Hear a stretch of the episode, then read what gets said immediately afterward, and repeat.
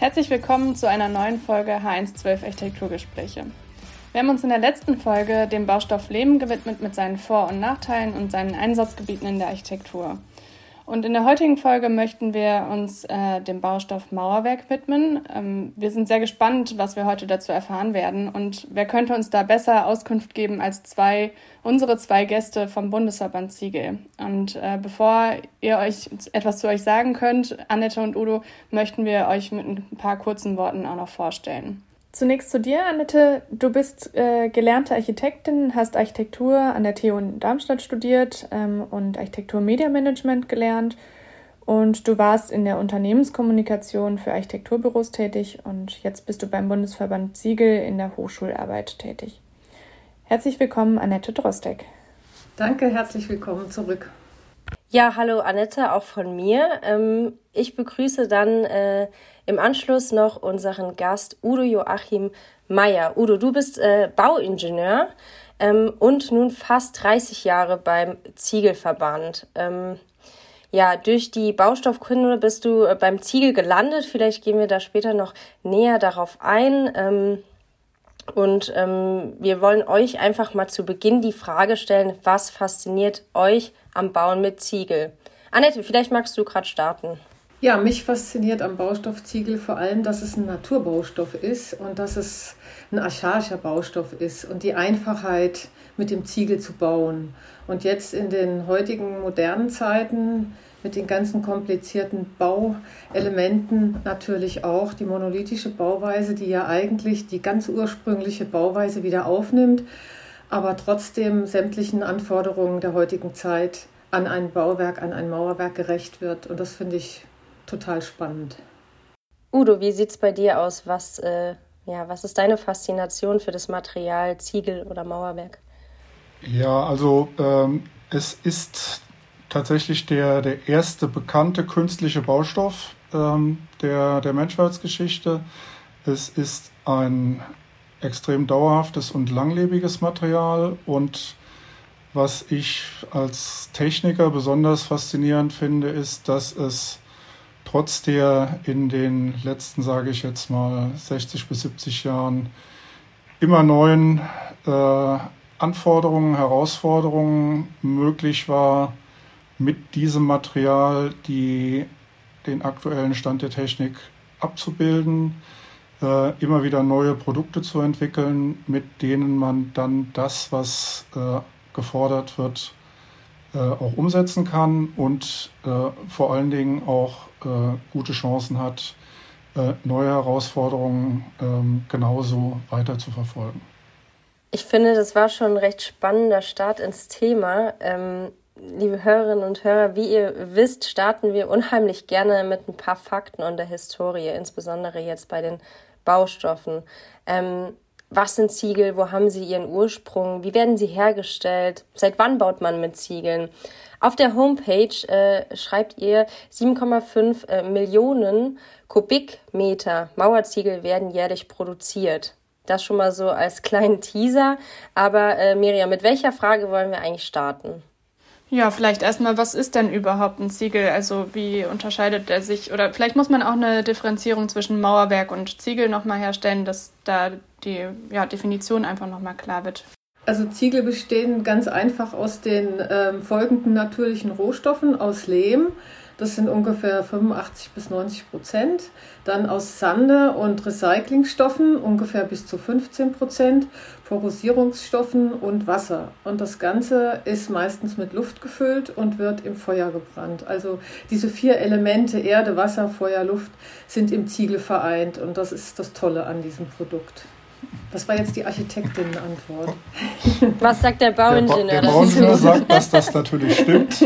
Ähm, der äh, Ziegel wird seit, naja, ähm, so circa 6000 Jahren äh, sind die, die ersten bekannten gebrannten Ziegel alt. Äh, aus der Gegend Mesopotamien, äh, ein bisschen später dann auch äh, Nil- und Indus-Bereiche äh, und ähm, es ist tatsächlich so, wenn wir auf die, die technische Frage, was ist Ziegel, was ist Mauerwerk, ähm, zurückkommen, dann ist der Ziegel äh, ein Element des Mauerwerks. In der Regel wird er mit äh, Mörteln verarbeitet, ähm, also zusammengefügt und ähm, häufig dann auch noch verputzt. Also Mauerwerk eigentlich ein, ein klassischer Verbundbaustoff. Ähm, das ist jetzt so die Ingenieursantwort. Aber die, die grundlegende Thematik äh, der, der Elemente, ähm, die dann mit hohen Temperaturen zu einem dauerhaften künstlichen Baustoff zusammengefügt werden, das äh, ist natürlich genau richtig. Und vielleicht kann ich noch ergänzend hinzufügen, dass sich ja die Ziegeleien dort befinden, wo sich die Rohstoffe befinden. Das heißt, ähm, der Rohstoff ist nicht weit vom Ziegelwerk, meistens auf der gleichen äh, Halde. Und Lehm ist recht häufig und seine Zusammensetzung ist auch an jeder Stelle anders. Also die Farbe der Ziegelsteine hängt auch vom jeweiligen Eisen und vom Kalkgehalt ab. Und daran sieht man auch schon wieder, dass es eben ein komplettes Naturprodukt ist. Wir hatten in der letzten Folge ähm, schon mit Sandra über den Baustoff des Lehms gesprochen, also Lehm als Baustoff. Ähm, mit dem kann man ja an sich auch schon viel machen. Das ist total spannend, dass wir jetzt mit euch über ähm, den Ziegel sprechen, weil da ja wirklich Lehm wieder drin vorkommt. Ähm, und tatsächlich ist es ja so, also vielleicht könnt ihr noch kurz erklären, warum das überhaupt gebrannt wird, was die Vorteile davon sind. Ähm, also warum man die Energie aufwenden muss, damit man eben diesen ähm, Baustoff erzeugen kann. Also das Stichwort ist Dauerhaftigkeit.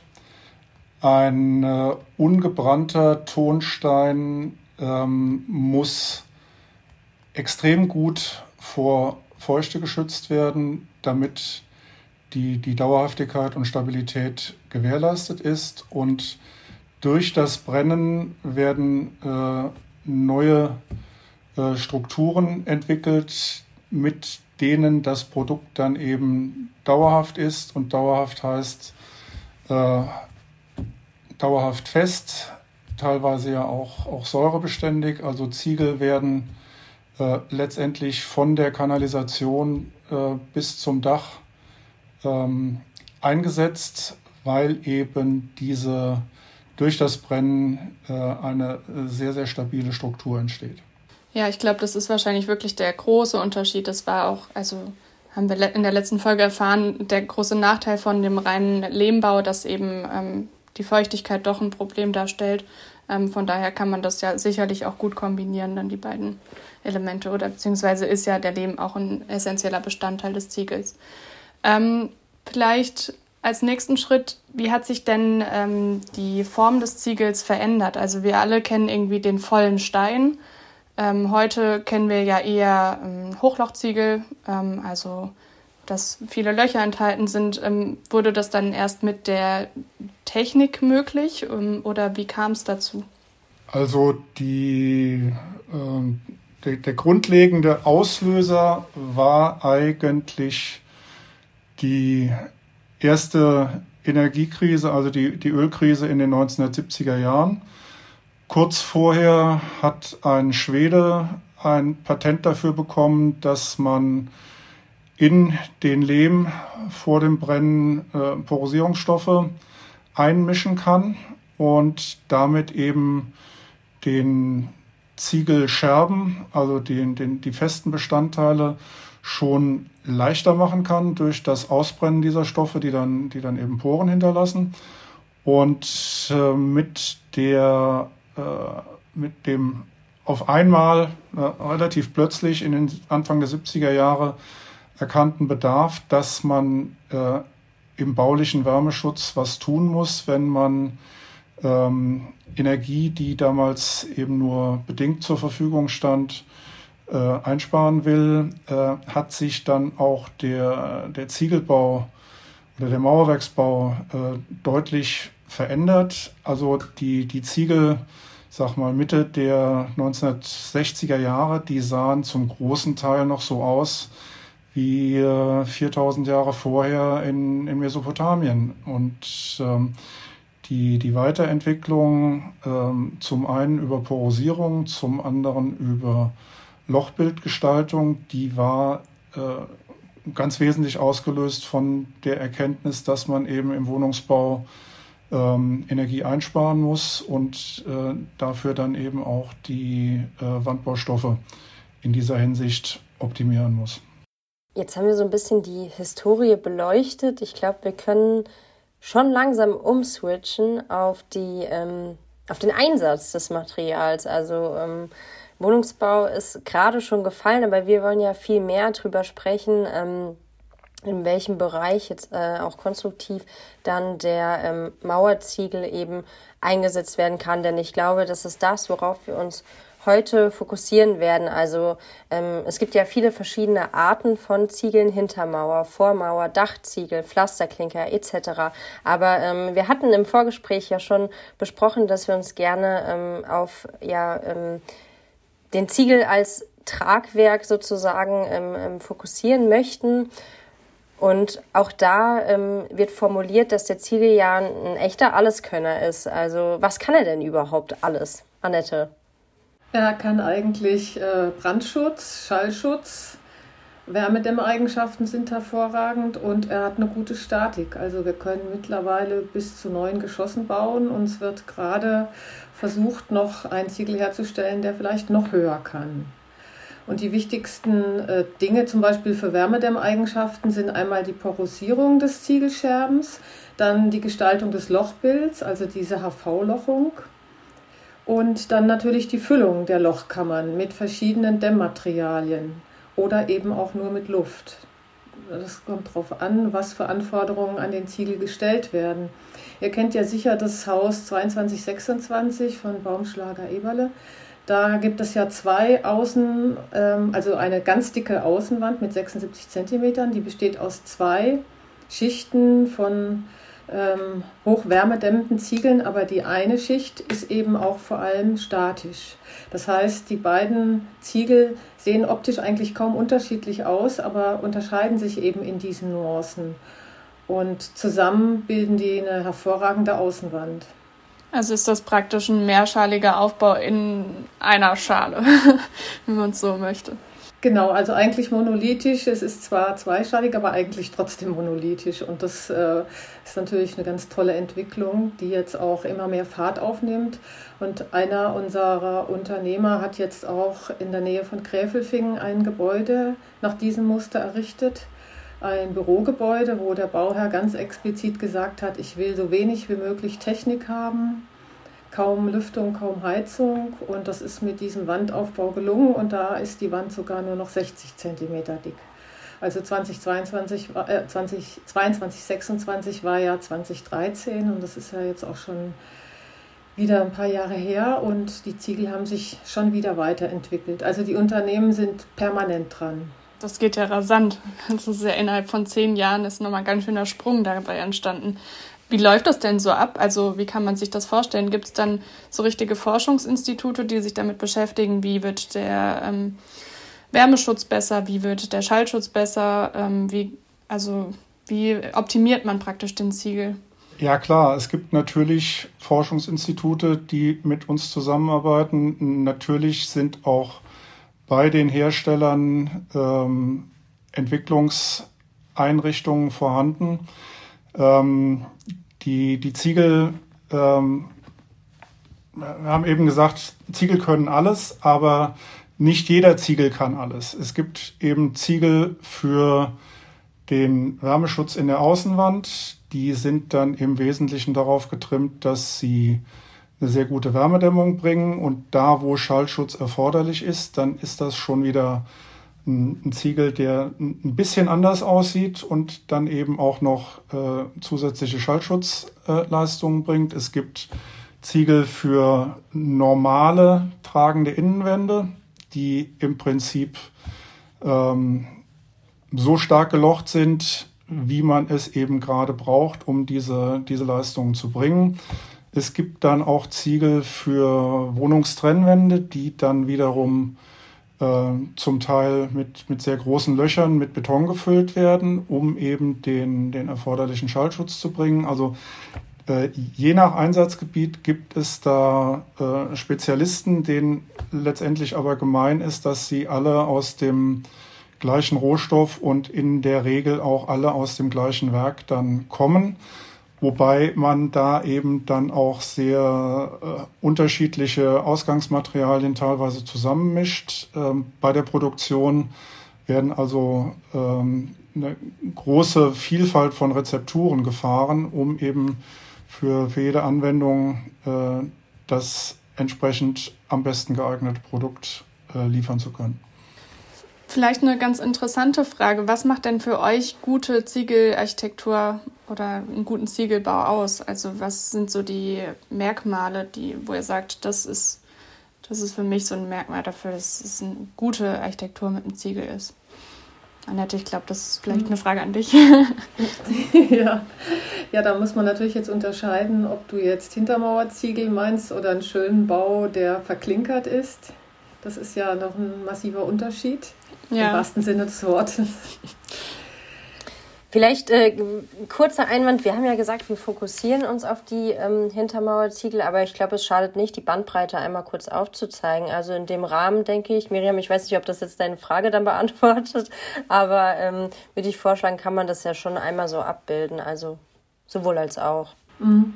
Also ein ganz tolles Gebäude, was ähm, eigentlich beides beinhaltet. Also ich greife jetzt mal ein bisschen auf den Deutschen Ziegelpreis zurück, den ich ja auch äh, betreue ist das Haus äh, Neubau Style Park in Frankfurt. Das habt ihr bestimmt schon gehört. Das hat bei uns den zweischaligen Hauptpreis gewonnen von NKB AK Architekten. Da ist ähm, ja das Tolle daran, dass es äh, aus Hintermauerziegeln gebaut ist, aber trotzdem dann noch ähm, eine Klinkervorsatzschale hat.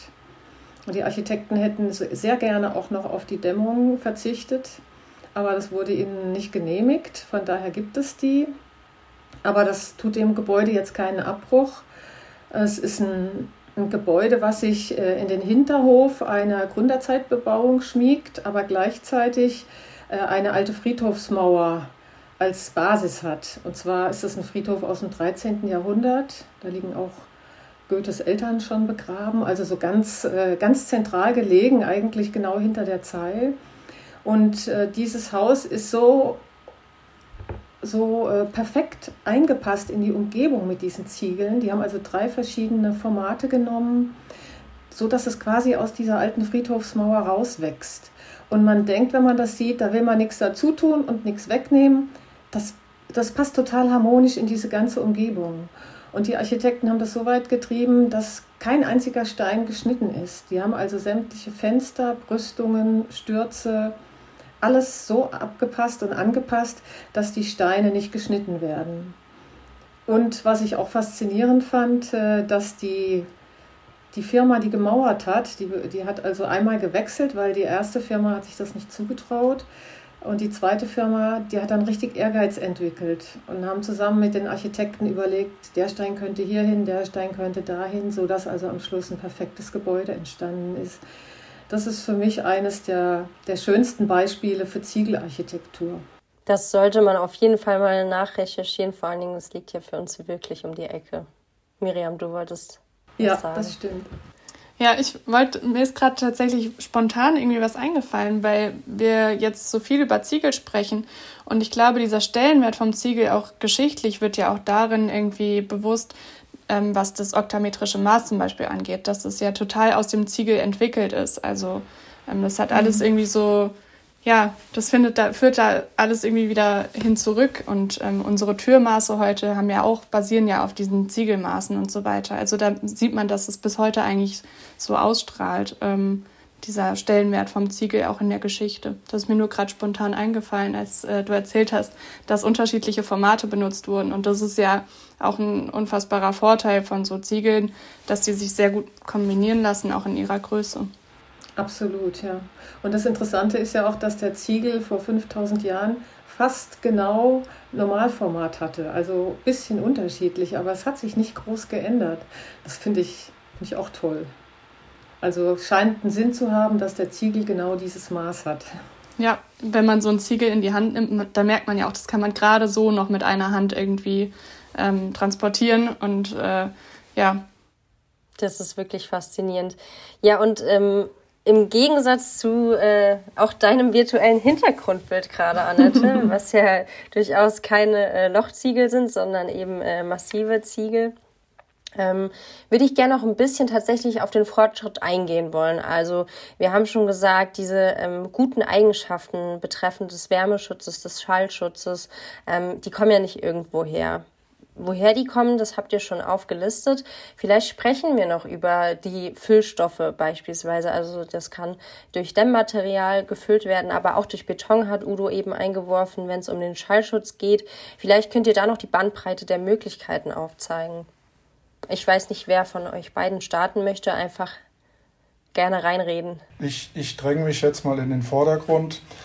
Ähm, die Füllstoffe sind zur Verbesserung der Wärmedämmung äh, über die Lochgeometrie und die Porosierung hinaus seit etwa 20, 22, 25 Jahren kann man vielleicht sagen, ähm, eine noch relativ junge Entwicklung und ähm, Füllstoffe werden ja, natürlich äh, nach unterschiedlichen Gesichtspunkten äh, letztendlich ausgesucht. Der entscheidende Punkt ist die gute Wärmedämmung äh, der Füllstoffe. Es werden im Prinzip alle Füllstoffe irgendwo verwendet, die man sich äh, vorstellen kann. Also es fing an mit Perlit, einem äh, natürlichen Vulkangestein. Dann hat man Mineralwolle gefüllt in geschnittenen Pads, äh, auch als Schüttung. Man hat das Ganze mit Glaswolle gemacht. Man hat dann irgendwann ähm, auch Holzwolleflocken äh, verwendet. Äh, es wird mit Polystyrol verfüllt und ein, ein ganz entscheidender Punkt bei dieser Thematik ist, dass alle diese Füllstoffe nicht irgendwie mit dem Ziegelmaterial verklebt sind, sondern eben durch im Wesentlichen durch Reibung haften und damit dann auch irgendwann, wenn der langlebige Ziegel dann doch mal äh, abgebrochen werden müsste, äh, sich auch wieder vom, vom Ziegelscherben äh, leicht lösen lassen und auch jetzt heute schon, ähm, wenn wir von den Baustellen Verschnitt bekommen, der, der zurückgenommen wird von den Herstellern ähm, über Big Bags, ähm, dann kann dieses Material, sowohl das Ziegelmaterial als auch das Dämmstoffmaterial, äh, sehr leicht getrennt werden und auch direkt wieder in die, in die Produktion zurückgeführt werden. Wie funktioniert dieser Trennungsprozess dann? Also wird der Ziegel praktisch kaputtgeschlagen und die Dämm Füllung ähm, rutscht raus. Ganz genau. Äh, man muss natürlich wissen, wie man ihn kaputt schlägt. In der Regel geht das über sogenannte Backenbrecher. Ähm, da geht dann der, der gefüllte Ziegel rein. Und je nachdem, was drin ist, wenn ich mit Mineralwolle arbeite, dann ist hinter diesem Backenbrecher ein Bindsichter. Die Mineralwolle wird äh, abgeblasen. Der, der schwerere Ziegel ähm, fällt zu Boden und das Ganze wird dann eben äh, sehr sortenrein äh, separiert. Beim Polystyrol ist äh, hinter dem Backenbrecher eben kein, kein Windsichter, sondern ein Wasserbad, wo dann der, der schwerere Ziegel äh, absinkt und das Polystyrol aufschwimmt, abgezogen wird und dieses Polystyrol kann dann auch wieder als äh, neues oder als, als Recyclingmaterial ähm, erneut in die, in die Polystyrolfüllung mit eingebunden werden. Ähm, das ist äh, soweit möglich, dass das eben auch äh, zu 100 Prozent wieder in den Kreislauf reingeführt werden kann. Und wie ist das mit dem, also jetzt sind wir schon ganz tief in der Thematik Recycling und so weiter. Ähm, wie ist das denn mit dem Ziegel? Was passiert danach mit dem Ziegel? Ähm, ja, also der, der Ziegel wird in unterschiedliche Feinheiten aufgemahlen und dann kann man im Prinzip damit ähm, eine Menge machen. Also es geht äh, sicherlich, die äh, Feinkörnung geht als Magerungsmittel in die Ziegelproduktion zum Beispiel zurück. Ähm, wir haben auch eine Menge, also es gehen jedes Jahr Zehntausende Tonnen von Ziegelsand auf die deutschen Tennisplätze, die äh, sowohl aus der Produktion als auch aus Abbruch und, und äh, dem, dem dort entstehenden Recyclingmaterial kommen. Ähm, es geht auch viel in, in, als Pflanzsubstrat, entweder in die Dachbegrünung oder in, in Pflanzinseln. Also ähm, die, äh, die Wiederverwertung hat da schon eine ganz entscheidende äh, Position. Ich hätte dazu vielleicht noch zu ergänzen, dass es auch ähm, ein Substitut für Gesteinskörnung im Beton sein kann, also in rezyklierter Gesteinskörnung für die Herstellung von ressourcenschonenden Beton, dem, dem sogenannten R-Beton. Das ist jetzt äh, noch nicht sehr weit verbreitet, aber das sind alles Dinge, an denen gerade geforscht, gearbeitet wird. Auch Ziegelbrechsande für Zement. Und äh, einer unserer Unternehmer äh, ja, der hat äh, ein, so eine Art Kaltziegel entwickelt, das heißt aus gemahlenen Ziegelresten richtig zu Sand gemahlen mit verschiedenen Zusatzstoffen wird dieser Ziegel wirklich nur zusammengepresst und wird dann, kann dann als Innenwandziegel verwendet werden. Also es gibt äh, sehr, sehr viel Forschung zurzeit. Ja, ich glaube auch, das ist ein total weites Feld und damit beschäftigen sich unfassbar viele Firmen, Unternehmen. Ähm, Institute, die da irgendwie gucken, wie Baustoffe grundsätzlich einfach wiederverwendet werden können. Lisa, du wolltest was sagen. Ähm, nee, ich wollte einfach nur ergänzen, dass ich das wirklich ganz toll und auch schon ein bisschen faszinierend finde, weil ähm, es wird ja nicht nur der, der Brennbruch, also der bei der Produktion entsteht, äh, wieder eingesetzt, ähm, wahrscheinlich auch schon ewig lange, äh, bevor jetzt in der, im Mainstream sozusagen ähm, die, die Wiederverwendung von Material ähm, angekommen ist, sage ich mal. Also da kann man schon echt beeindruckt sein, wie weit da die, die Ziegelindustrie ist. Ähm, und das meine ich wirklich ernst.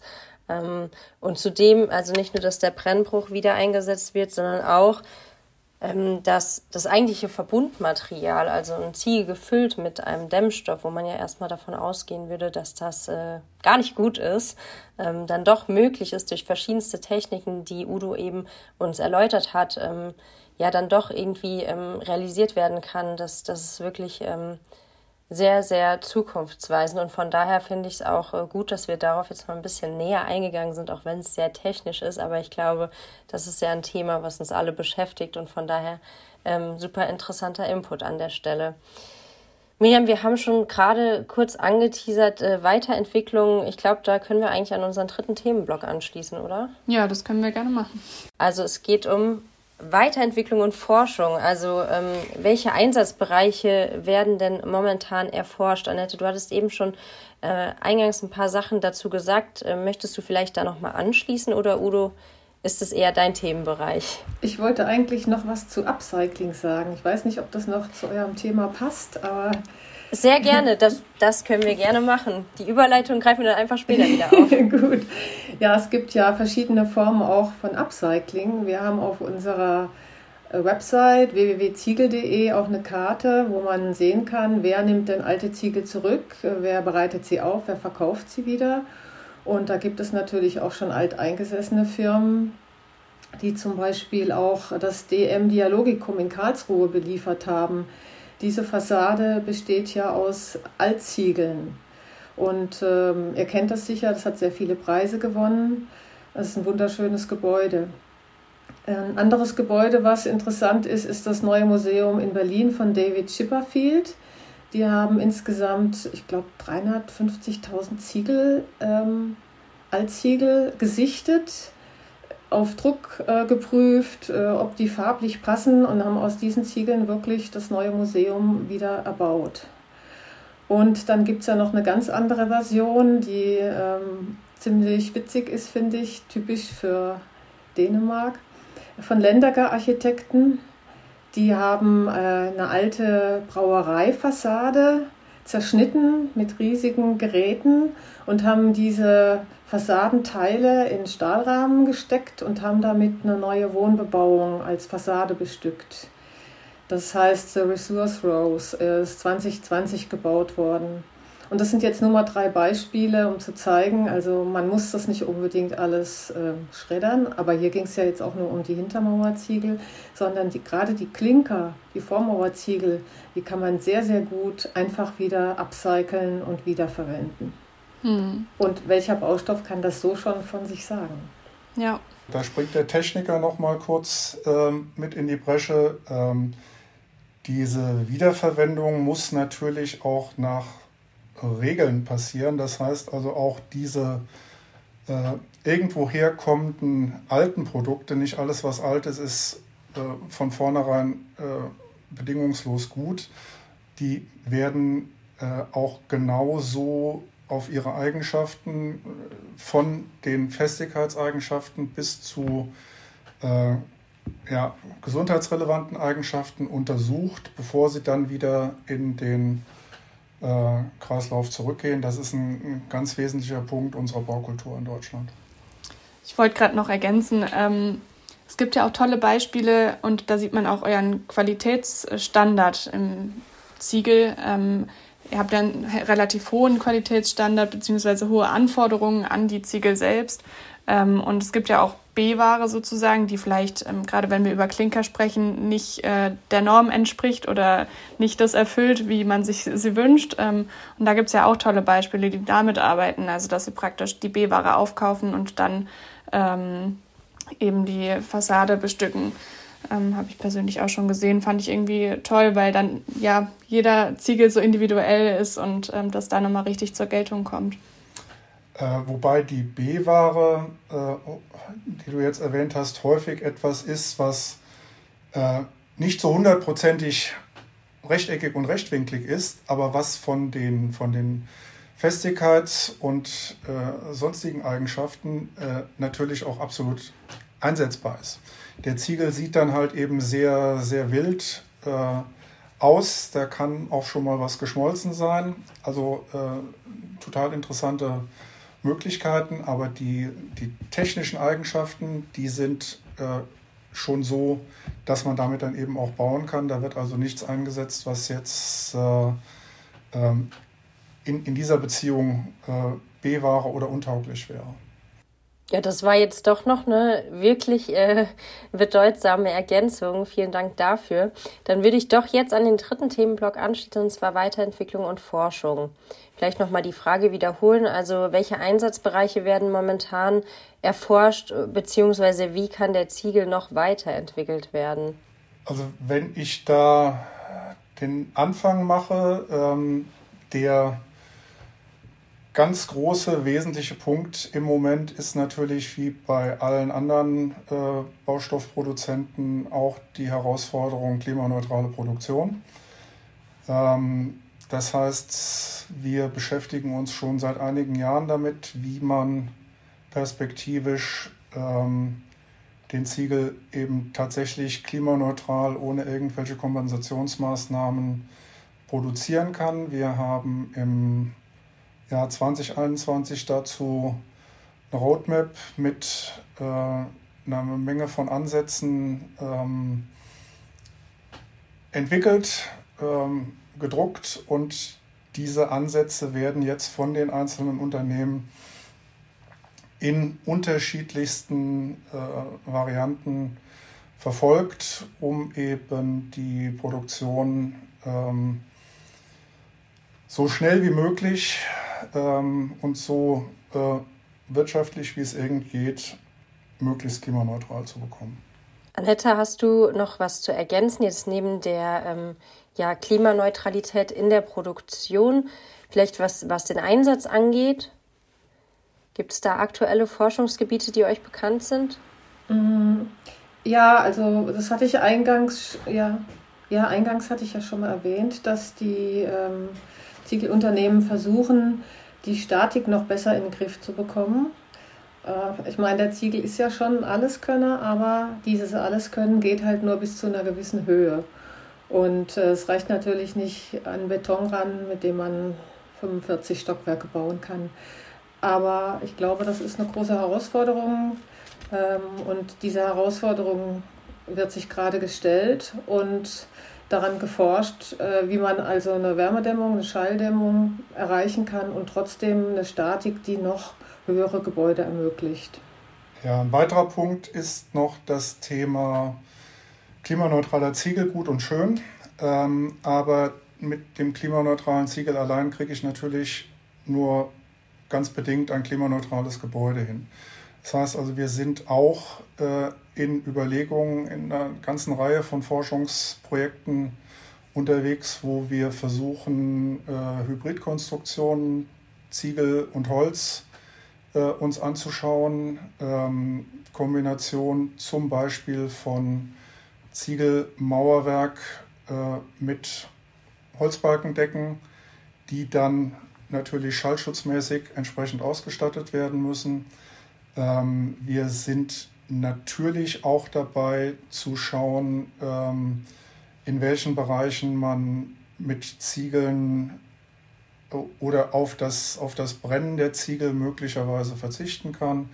Heißt also zum Beispiel nicht tragende Innenwände, ähm, die äh, entsprechenden Anforderungen genügen müssen. Ähm, also das ist ein ganz, ganz weites Feld. Äh, das Verputzen von Ziegeln mit äh, Lehmputzen, äh, mögliche Alternativen zu Mörteln, die dann hinterher einen, äh, einfacheren, einen einfacheren Rückbau, also rückbaubares Mauerwerk ist auch ein äh, ganz wichtiges Stichwort, was in, in vielen verschiedenen Forschungsprojekten an an vielen verschiedenen Stellen im Moment äh, alles äh, diskutiert und, und geforscht wird. Wobei man ja auch sagen muss, dass der Rückbau schon wirklich sehr einfach ist, dadurch, dass die Ziegel ja mit Nut und Feder gesetzt werden und nur ein Millimeter Dünnbettmörtel drunter ist. Das ist also schon ein absoluter Minimalismus. Ich finde das sehr, sehr spannend ähm, und da kommen wir, glaube ich, lang- oder kurzfristig dazu, dass wir auf jeden Fall über Materialgerechtigkeit nachdenken müssen. Und ähm, ich finde das, ich fand die Folge sehr, sehr spannend mit euch, weil die gezeigt hat, dass Ziegel materialgerecht ist. Also dass je nachdem, wie man ähm, den Ziegel einsetzt, dass es da unterschiedliche ähm, Vorteile gibt, ähm, die man, ja, wo man einfach drüber nachdenken muss, welchen Ziegel setze ich wo ein. Ähm, und das finde ich beeindruckend, dass der Ziegel das alles kann. Ähm, von daher an dieser Stelle schon mal von mir vielen, vielen Dank, dass ihr uns ähm, so viel über den Ziegel heute erzählt habt. Sehr gerne. Ja, ähm, ich fand es auch super spannend. Ähm, von der Historie jetzt bis hin zur äh, Forschung und eigentlich äh, mit einem Blick in die Zukunft äh, beenden wir jetzt diese Folge. Ähm, vielen, vielen Dank, dass ihr bei uns bei Heinz 12 Gast und Gästin wart. Ähm, Annette, ganz tolle Beispiele. Da muss man sich, während man die Folge hört, eigentlich mitnotieren und alle mal nachrecherchieren. Und Udo, dir vielen Dank für die ganzen technischen ähm, Background-Infos an dieser Stelle. Vielen Dank, macht's gut. Gerne. Bis bald. Tschüss. Tschüss, danke. Dieser Podcast ist eine Produktion der Fachrichtung Architektur der Hochschule Mainz.